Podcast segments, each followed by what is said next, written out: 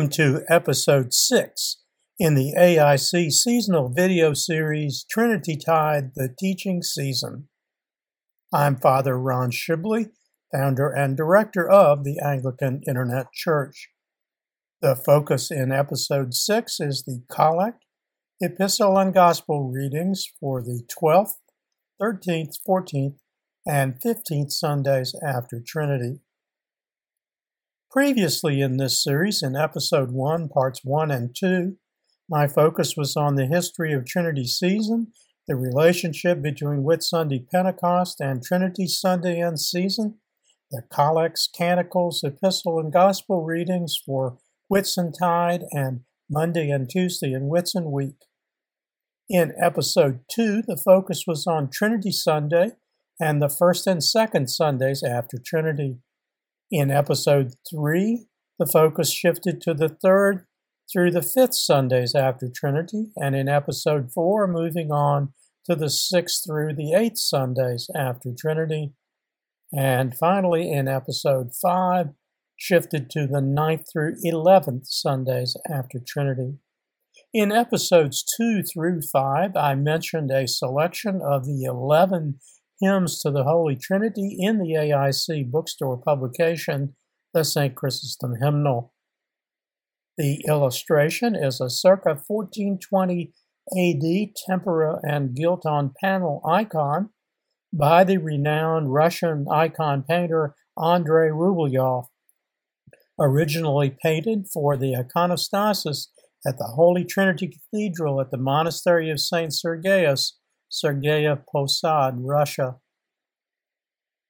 The collect for the 12th Sunday after Trinity is based upon the Gelasian sacramentary, but with a rewording on the final line from Archbishop Cranmer's 1549 prayer book text, which was introduced for the 1662 Book of Common Prayer.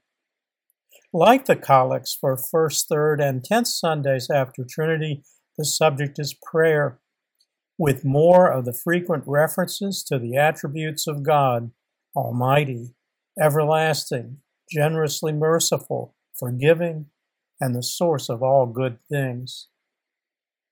Almighty and everlasting God, who art always more ready to hear than we to pray, and art wont to give more than either we desire or deserve, pour down upon us the abundance of thy mercy forgiving us those things whereof our conscience is afraid, and giving us those things which we are not worthy to ask, but through the merits and mediation of Jesus Christ, thy Son, our Lord. The illustration is a detail of Jesus healing the sick, an 1866 engraving by Gustave Doré from his new illustrations for the Vulgate Bible.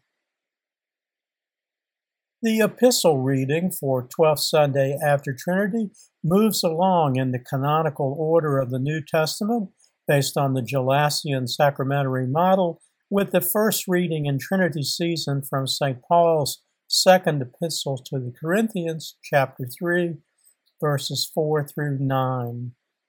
In verse 5, St. Paul speaks the central doctrine used in the collect for ninth Sunday after Trinity added in the 1662 Book of Common Prayer that mankind, quote, can do, do no good thing without thee.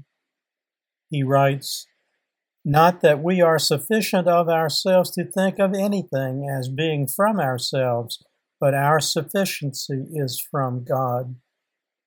He compares the Old Covenant or Testament in the prayer book text to the New drawing a comparison to the old law written in stone and given to Moses, whose shining countenance could not be looked upon, and the righteousness of the new covenant granted through the life giving Spirit. The pericope ends with a question in verse 8b, which he then answers in verse 9, here using the New King James text. How will the ministry of the Spirit not be more glorious for if the ministry of condemnation has glory, the ministry of righteousness exceeds much more in glory. The illustration is a Munich style stained glass window depicting a fierce looking St. Paul holding a book and a sword at an Anglican church in Norfolk, England.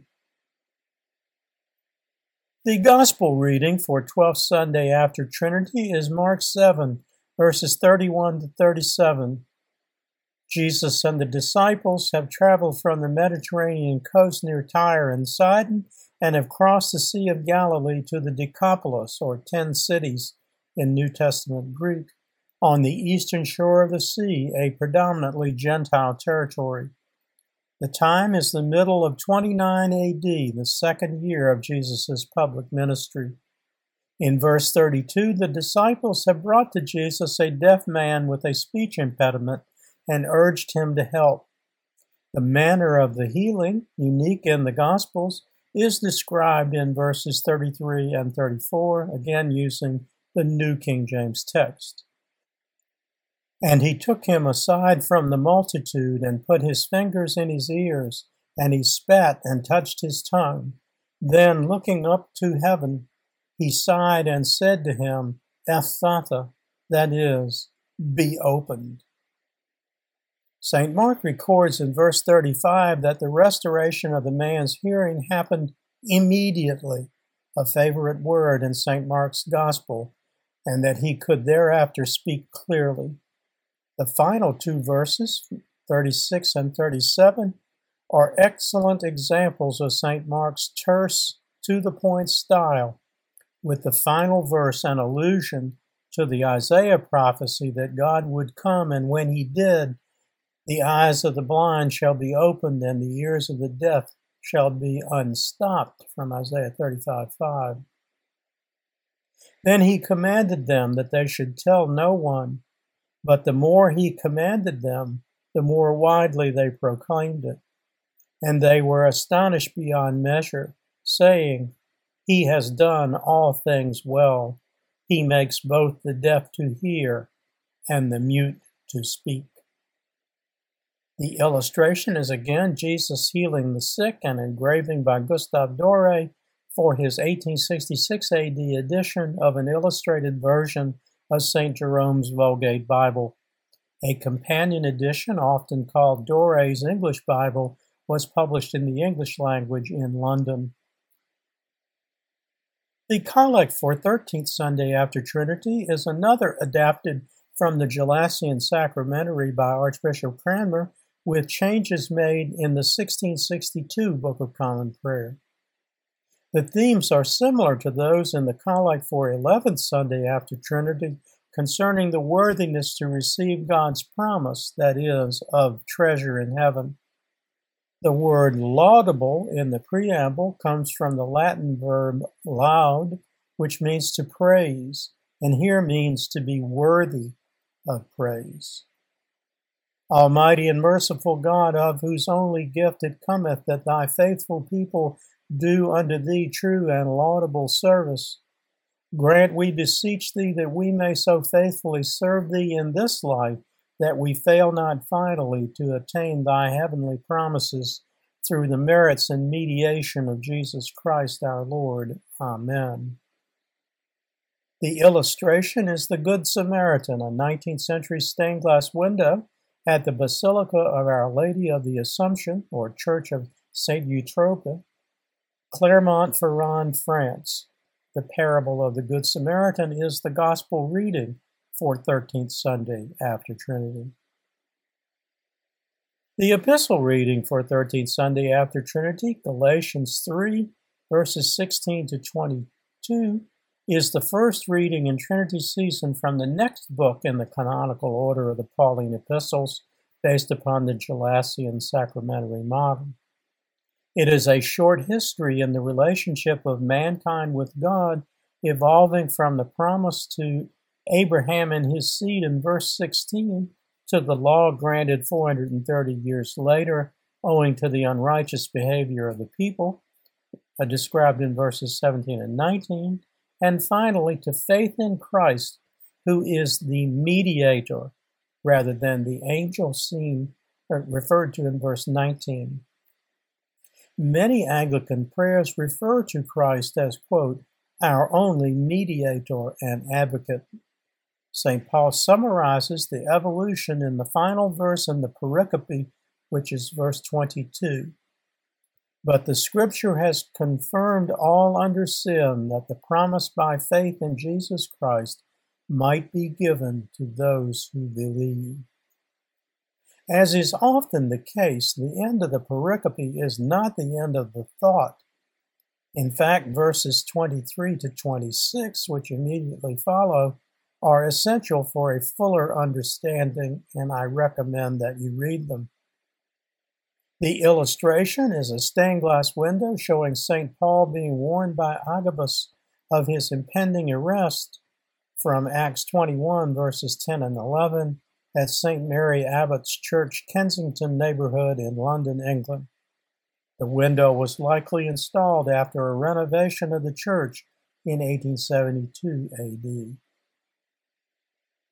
The Gospel reading for 13th Sunday after Trinity is Luke 10, verses 23 to 37, which includes the parable of the Good Samaritan, another unique parable in the Gospel of St. Luke.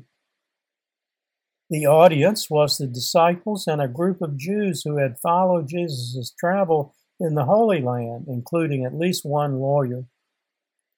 Eastern Church scholars believe the event most likely took place somewhere in Judea late in 29 AD after the Feast of Tabernacles, which is celebrated in October. The illustration is a detail of the parable of the Good Samaritan in silver on purple dyed parchment, a common technique at the time, from the Rossano Gospels, an illuminated New Testament, one of the oldest which survives today created in the 6th century by the victorious Byzantine Empire after its recapture of Italy. It is now at the Cathedral of Rossano in Rossano, Italy. The Byzantine artist inserted an angel not described in St. Luke's text, but as a symbol of the presence of Christ in the heart and mind of the Good Samaritan. The text consists of two main parts. The first part, which itself appears in two parts, separated by the actual parable of the Good Samaritan, is a question and answer dialogue between Jesus and a man St. Luke identifies as a lawyer, who asks in verse 25, Teacher, what shall I do to inherit eternal life? Jesus' answer in verse 27 quotes from Deuteronomy 6 5 and Leviticus 9, verse 8. So he answered and said, You shall love the Lord your God with all your heart, with all your soul, with all your strength, and with all your mind, and your neighbor as yourself. A second dialogue in verses 36 and 37 follows the parable, and we'll talk about that in a moment. The illustration is the Good Samaritan, an oil on canvas in the academic art style of the late 19th century by the French artist Aimé Morot, painted in 1880 AD from the collection of the Petit Palais in Avignon, France. After the dialogue, Jesus tells a parable in which there are eight symbolic figures Jerusalem, the holy city and starting point, Jericho, a place known for worldly rather than religious living and the traveler's destination, the traveler, attacked and left for dead on the road to Jericho, the priest who crossed to the other side of the road, the Levite who looked briefly, then likewise crossed to the other side of the road, the Samaritan who first bandaged the man's wounds, loaded him onto his own horse, and took him to the inn, the innkeeper who took the man in and accepted the word of the Samaritan that he would come back to pay any additional costs, and finally, the inn itself, a place of refuge. The illustration is another detail, this time showing the Samaritan putting the wounded traveler on his horse and paying the innkeeper from the Rossano Gospels a 6th century Byzantine style illumination of the Gospel of St. Luke at the Cathedral of Rossano, Rossano, Italy. I will have more to say in a moment about the symbolism of the figures.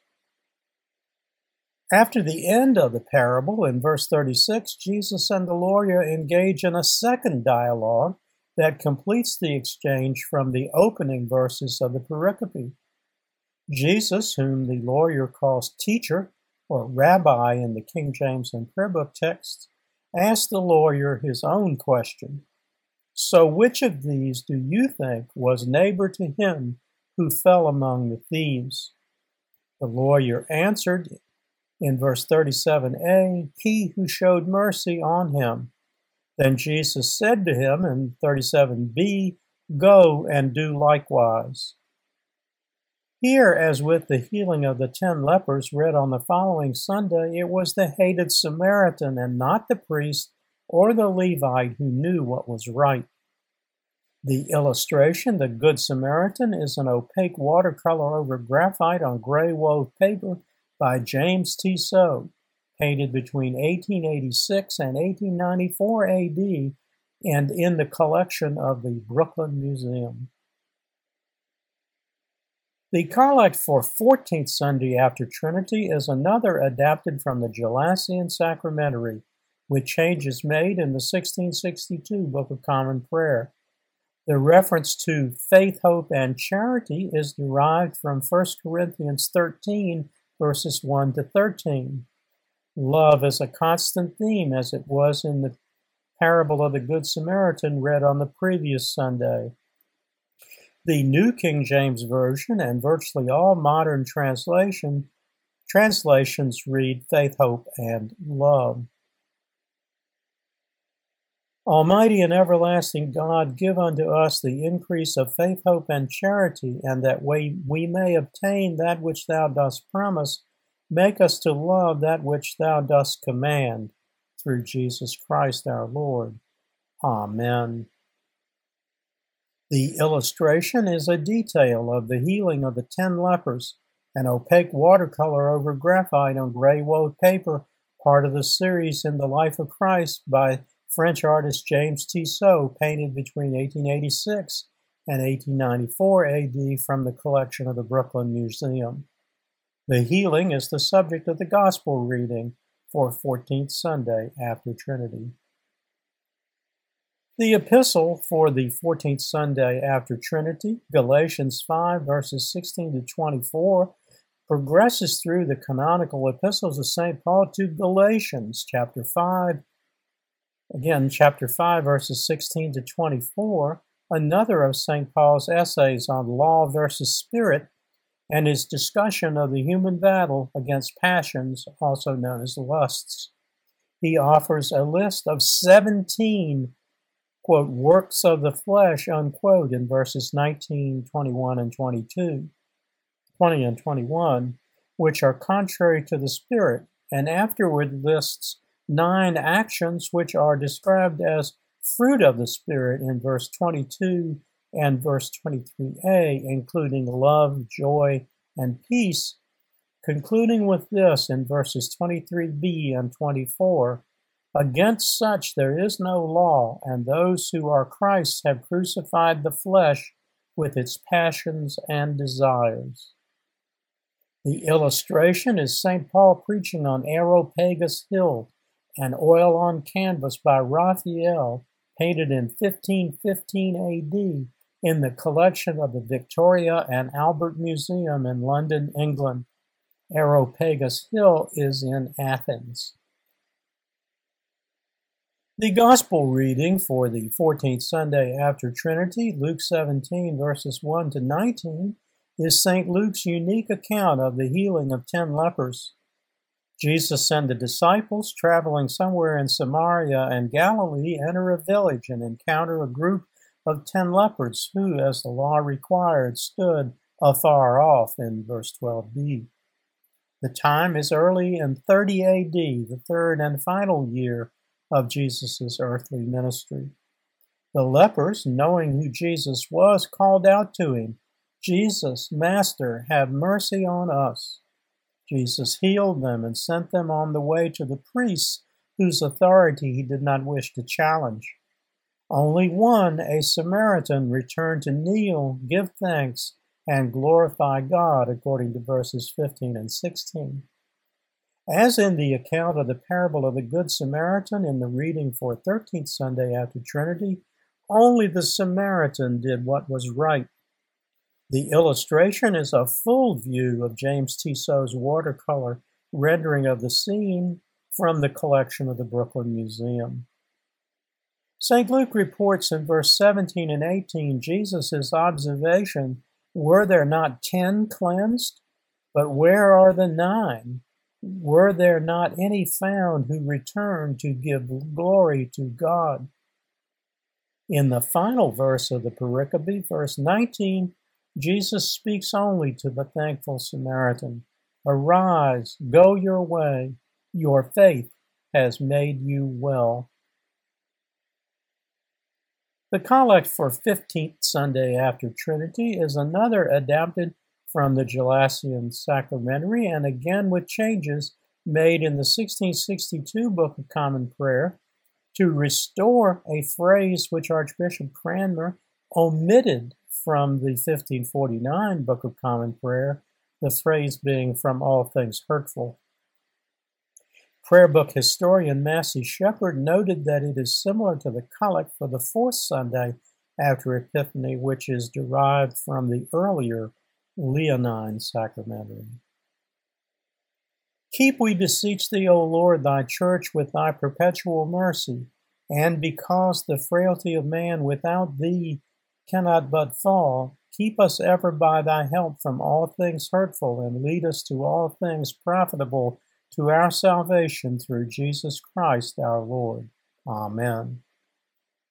The illustration is Mammon, an illustration from Jacques Auguste Simon Colin de Plancy's Dictionnaire Infernal, published in France in 1863 AD.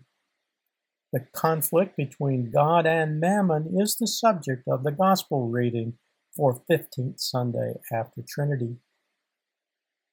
The epistle reading for 15th Sunday after Trinity, Galatians 6 1 11 to 18, is an essay by St. Paul on the conflict between the Judaizers, who insisted upon circumcision, and the larger body of the church, which he calls in verse 16 the Israel of God. St. Paul again mentions his own suffering for defending the cross and ends with a benediction explaining the irrelevance of the argument over circumcision with the following words in verses 15 and 16. For in Christ Jesus neither circumcision nor uncircumcision avails anything but a new creation. As many as walk according to this rule, peace and mercy be upon them and upon the Israel of God.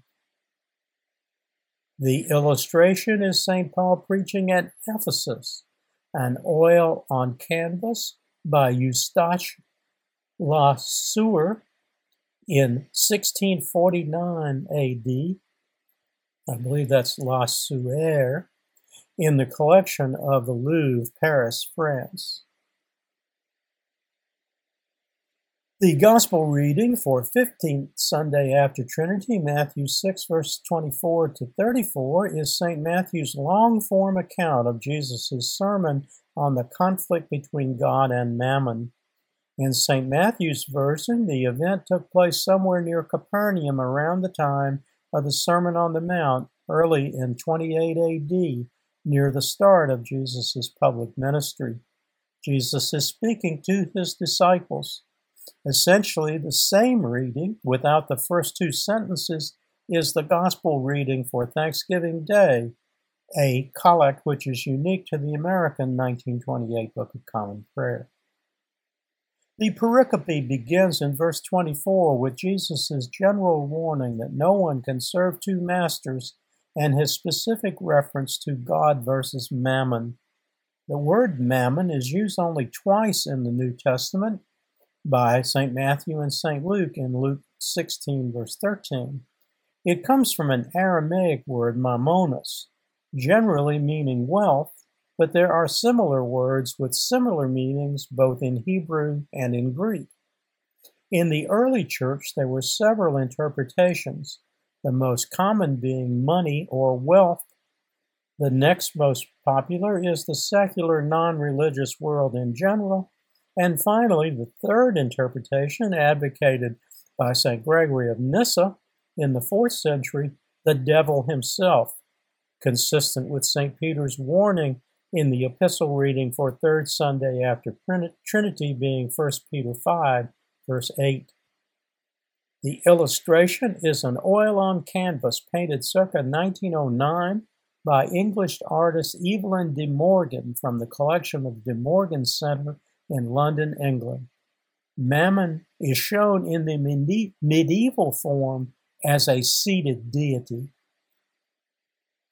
Jesus elaborates with his caution against excessive worrying about earthly needs such as clothing or food or the body, making a comparison with the birds of the air and the grass of the fields.